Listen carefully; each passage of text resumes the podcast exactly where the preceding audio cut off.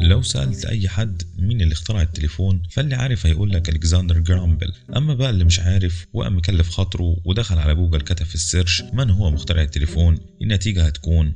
برضه ألكسندر جرام بيل لكن اللي كتير مننا ما يعرفوش إن جرام بيل اخترع التليفون بس أبو سلك بتاع النت دوت. عارفه؟ إنما بقى مين اللي اخترع التليفون اللاسلكي وهو ده بقى موضوعنا النهاردة. أنا علي جمال في معلومة على السخان.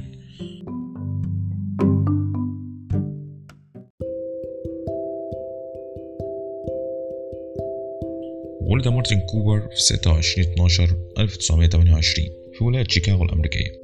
هو اتولد من هنا واقتصاد الولايات المتحدة بقى في النازل من هنا وبعدها بكام شهر وتحديدا في يوم 29 10 1929 المسمى بالثلاث الأسود. يحصل انهيار الاقتصاد الأمريكي وتدخل فيه ما يسمى بالكساد الكبير أو الانهيار الكبير ودي بعيد عنك يا صديقي أزمة بدأت في أمريكا ومرت تقريبا بدول العالم كله. ما كانوش لاقيين ياكلوا سبب. يعني ما شاء الله فقر من يوم دخل الدنيا برجله الشمال.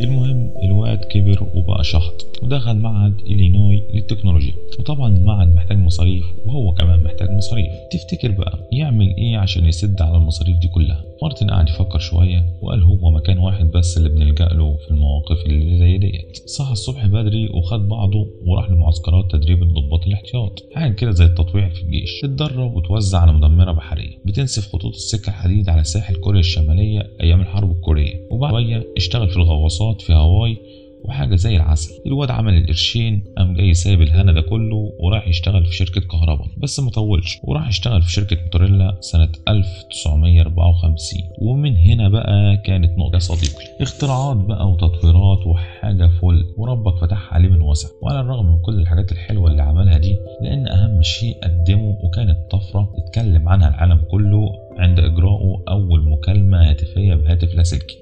صحفي في 3 إبريل 1973 بنيويورك وكان اسم الجهاز DynaTAC وكانت المكالمة الواحدة يمكن أن تصل لمدة 35 دقيقة ودي كانت برضه من الطفرات اللي موجودة. وكان وزن الجهاز 1 كيلو جرام وبعد محاولات من فريق العمل وصل وزن الجهاز إلى نصف كيلو جرام وبدأ بيع الجهاز لأول مرة سنة 1983 بمبلغ 4000 دولار. بس كده يا سيدي وده كان ملخص حكاية مارتن كوبر وأول تليفون لاسلكي سلام عليكم.